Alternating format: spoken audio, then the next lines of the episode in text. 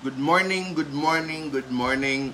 Blessed Friday to each and every one of us. Thank God it is Friday because this is the day that the Lord has made and I will rejoice and be glad. This is Pastor Alan and welcome to this devotional series called Word of the Day. Wow, 25th of September and in a little while, grabe, October na. Good morning to my beautiful mother-in-law, si Nanay Josa. And of course, you are watching with my ha- uh, handsome father-in-law, si Tatay Domeng. Good morning, Mara. God bless your day. And God bless your mother.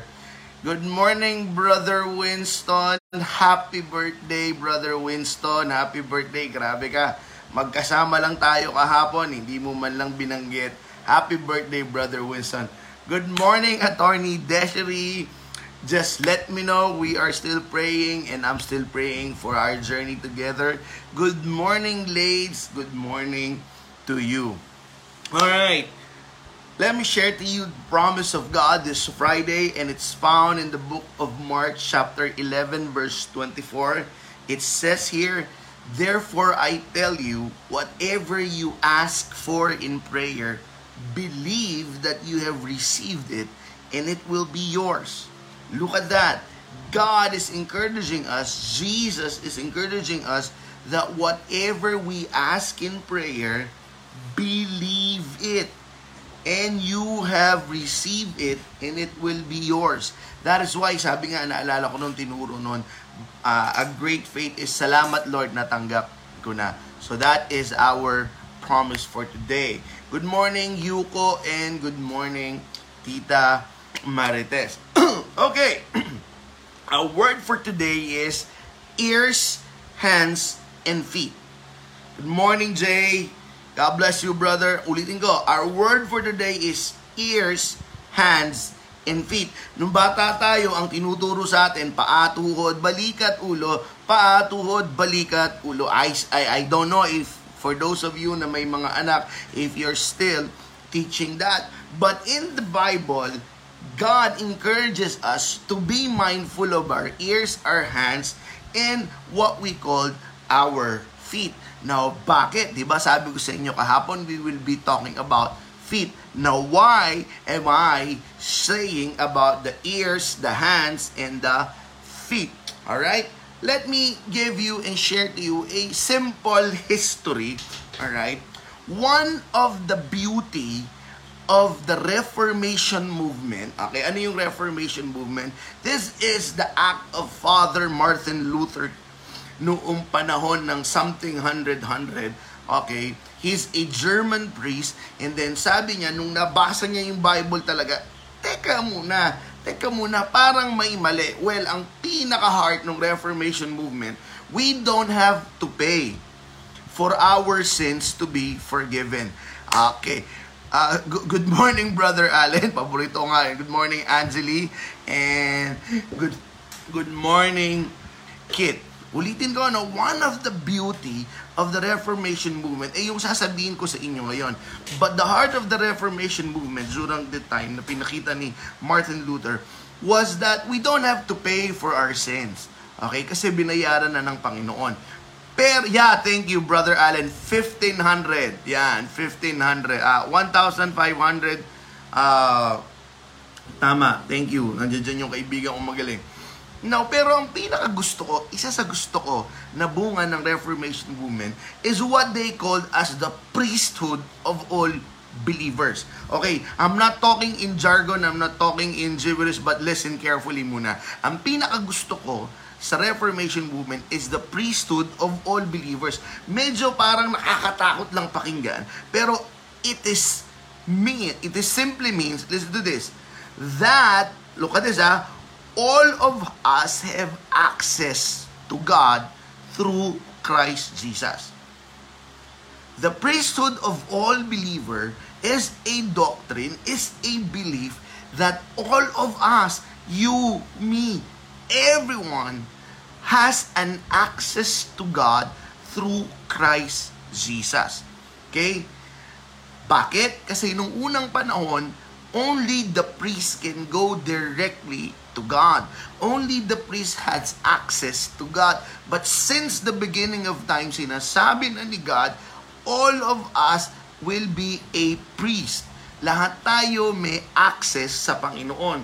And one thing that I love about the priesthood of all believers, pantay-pantay tayo. Okay? Walang mataas, walang mababa. All of us are equal because each and every one of us have access to God. Okay? Now, kaya lang tinawag na priesthood kasi nga, yun yung role ng priest. Siya lang yung nakakakonekta kay God. But right now, I want us all to know when Christ Jesus uttered His last words, It is finished, and into thy hands I commit thy spirit. If you've been watching a lot of Jesus films, if you've been watching the Passion of the Christ, when God said, when Jesus said, it is finished, yung kurtina na napakabigat, sobrang bigat, pag nabagsakan ka, patay ka, nahati sa gitna. That was the veil. That was what the song meant. You tore the veil. You made a way. Bigla akong nahiyang kumanta kasi nandito si Coach Joy. Ang galing niya kumanta. That, that's what it means when God said, in, when Jesus said, Into thy hands I commit my spirit. Good morning, Coach Joy. Nahati yung veil and right now God is telling to us, Huy, lahat kayo may access na sa akin. You can go directly straight to me. That's what it meant when Martin Luther said, the priesthood of all believer. You, me, each and everyone can go directly to God because of Christ Jesus. Now, what does it have to do with ears, hands, and feet?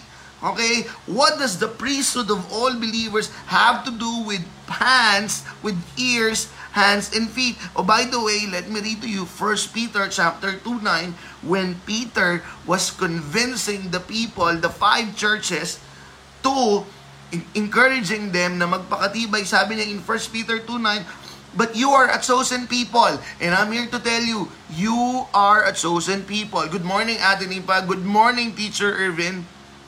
A royal priesthood. I'm not just the priest here. You are a priest. You have an access to God. Direct access 24-7. Every day, every minute, every second. You have an access to God through Christ Jesus. And sabi ni Paul, you are a royal priesthood, a holy nation, God's special possession. You're not a nobody, you are somebody. You are owned by God and God takes care of His own. Sabi niya dito, that you may declare the praises of Him who call you out of darkness into this wonderful light. Don't forget that. Now, the golden question is, what does this have to do with my ears, with my hands, and with my feet? During the time of Moses, God instructed Moses to pray for the specific part among the priests. Ulitin ko, during the time of Moses, God instructed Moses, dude, this is the specific parts that you should pray for the priest. And right now, because you and I are priests, because of God, because of Christ Jesus' death, I would like to pray also for this specific part. And it is found in the book of Leviticus, ito this, no? Leviticus chapter 8 verse 23. And says here, Moses slaughtered it, meaning to say the ram, and took some of its blood, kasi nung unang panahon, ang pang-anoint blood and oil, huwag kayong magalala, hindi na blood at hindi yun ang gagamit. And look at this. And put it in the lobe of Aaron's right ear. I believe this is the lobe. And on the thumb on his right hand, and on the big toe of his right foot. So there you have it. Sabi ni God, pray for the right ear, pray for the right hand, and in the same way, pray for the feet. Why is that? Because this Friday morning, I would like to pray and dedicate our ears so that you and I can hear the voice of God. Good morning, Pen. Good morning, Rachel. So that you and I, it's been a while, Rachel. Uh, give my regards to your husband. Sana nakabili na siya ng Vespa para magmomotor kaming dalawa. Alright. God says pray for the ears. Why about what's about ear? What about what's about the ears? So that you can hear clearly from God. Because in this world right now, you need to hear if it is a yes, a no, or a wait. You need to hear from God if it is a go, a slow down, or stop. You need to hear from God if it's a left, if it's right, or you go straight. And it is my prayer that this very morning, may God clear that ears of yours so that you will hear God's voice among the many chatters that you are hearing right now. I know, I know, I understand. You have a lot of chatters in your ears right now. What if, what could be, what should be, how could I be sure? You have to understand kung sino yung pinakamahinang boses, the still small voice Most of the time, that is from God. Because God doesn't need to shout, Hey, do this. He doesn't need to do that because He's very near. And those who are near to you doesn't shout. He just whisper, Anak. It's a go, it's a no, it's a wait, or it's a stop. So my prayer, good morning Teacher Beverly, good morning Cecil, good morning Samantha, and good morning Anita. It is my prayer that may your ears be consecrated today. And then God said, pray for the right hand, the thumb. We'll talk about the thumb in the near future. Why is that? So that you could do the work of God this day. Whether you believe it or not, you are God's extension. Good morning, anak. Good morning, Lance. Enjoy your stay there in the US. You keep on buying kicks, ha? Sige lang. Now, listen to this. Good morning, love. God's hand. You are an extension of God's hand. And the reason why God is asking Moses, pray for them hands. Because that hand is the extension of God in this world. Because that hand has the ability to be of help to those who are in need. I don't know if you remember the story of the boy who gave his five loaves of bread and two fish. That was God's hand seeing, being clearly displayed in that situation. That boy gave what he had. That boy being the hand of God. And that enabled Jesus to have something to multiply. Listen to this. It's always been the principle of God. Lay something down what you have in the table and I will multiply it. Huwag kang mag-expect ng imumultiply ni God. Wala ka naman inilalagay, wala ka namang pinupusta. And that is the meaning of God's hand. Ipusta mo yung meron ka and I guarantee you, God will use that to solve someone else's problem, solving yours along the way, and making the lives of other people better. So my prayer is for that hand of yours. May you be used by God as an instrument to extend His help, His solution to others. Do not think na wala kang magagawa. Do not think that what you have is little. What you have is more than enough for God to multiply. All you have to do is to lay it down on the table. And then lastly, God said, pray for the feet. Why is that? Because the feet are the one that will take you to places. In anong sabi ng Panginoon sa Romans chapter 10 verse 14 to 15, Beautiful are the feet of those who bring the good news. Beautiful are the feet are those who bring the good news. Kapatid, you are a bringer of good news. That's what priest does. You don't have to talk if you do not know how to talk the way I talk. You don't have to preach the way Bishop Allen preached. Wonderful preacher, by the way. All you have to do is be God's hand. And all you have to do is to tell to those people what you heard from God.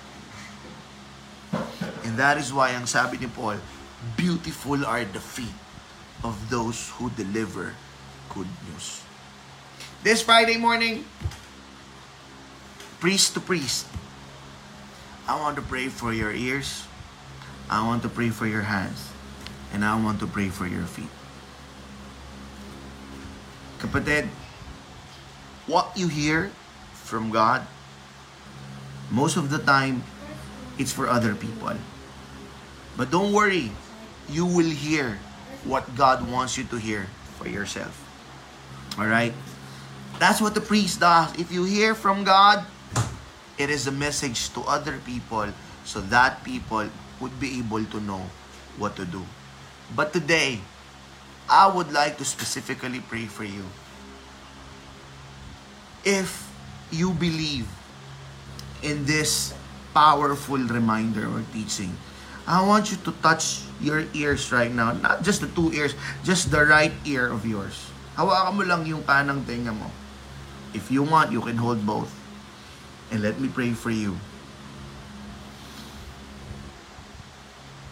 Father, you mentioned epata to a woman, to a girl who's having problem with the hearing.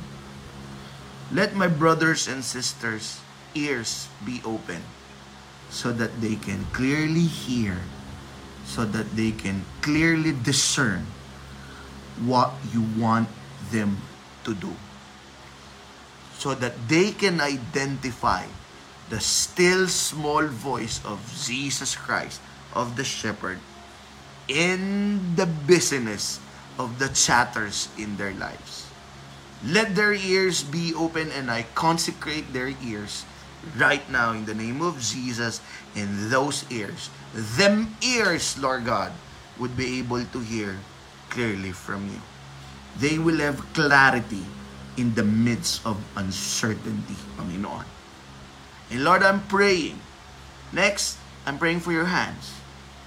If you have a hand right now, of course, you just lift it up and you offer it. Let me pray for your hands.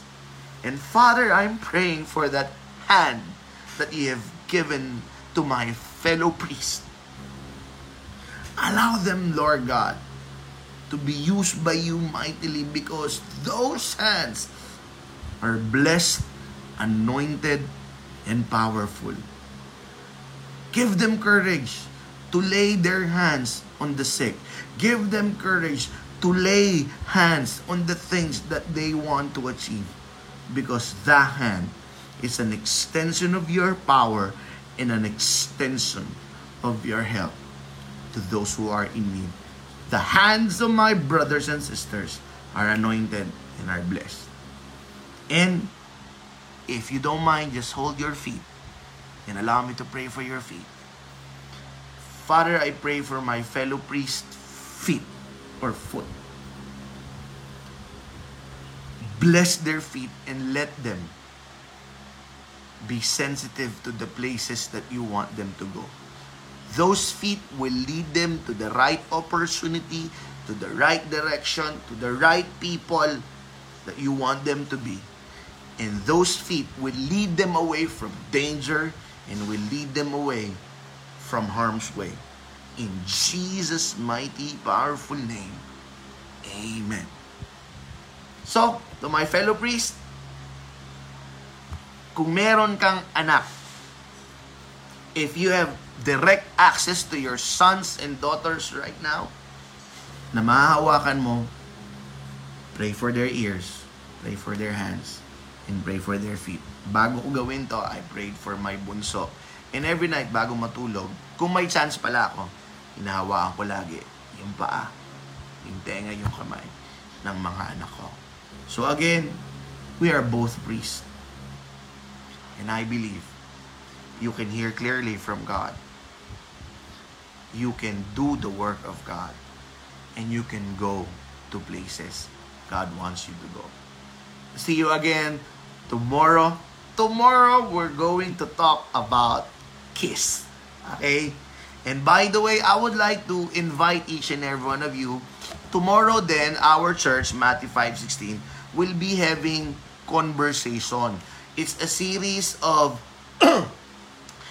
it's a series of topics this month of the Burr months. Uh, tomorrow we will be talking about business. So we invited people from our church na hindi hindi nagpatalo nung pandemic na naapektuhan yung trabaho nila. But because of you know what because of the challenges they were able to discover their business their business side their entrepreneurial side. Magkaiba pala yung business minded sa entrepreneurial mindset ha? So itong mga guest natin na ito merong entrepreneurial mindset. If you want to be given the choice, mas maganda yung entrepreneurial mindset. So, itong mga guests namin, uh, i-interviewin namin, and they will tell you how did they start their business and how did they go on with the challenges nung pandemic. And, and, and, kung meron kang business ideas, ngayon pa lang sinasabi ko, listen tomorrow, para kaming Shark Tank, okay? Para kaming ganon. If you pitch on your business ideas, I guarantee you, we will finance it because that is one way of extending God's hand. Pero hindi namin pa-finance ng buo, but I want you to know, we will guarantee you it will be a startup. Alright? So, okay. Good morning, Coach Joy Karen ulit. I miss you, I miss you. Let's go to Subic, yung pinaplano natin. Uh, say hello to me for Coach Aga. Oh, Coach Joy and Coach Aga, I just heard from my wife, advance happy wedding anniversary. I want you to know that yung pagmamahalan nyo ni Coach Aga is very, very blessed and inspiring. Good morning, Boo. Good morning, good morning, Carlon. See you again tomorrow. God bless.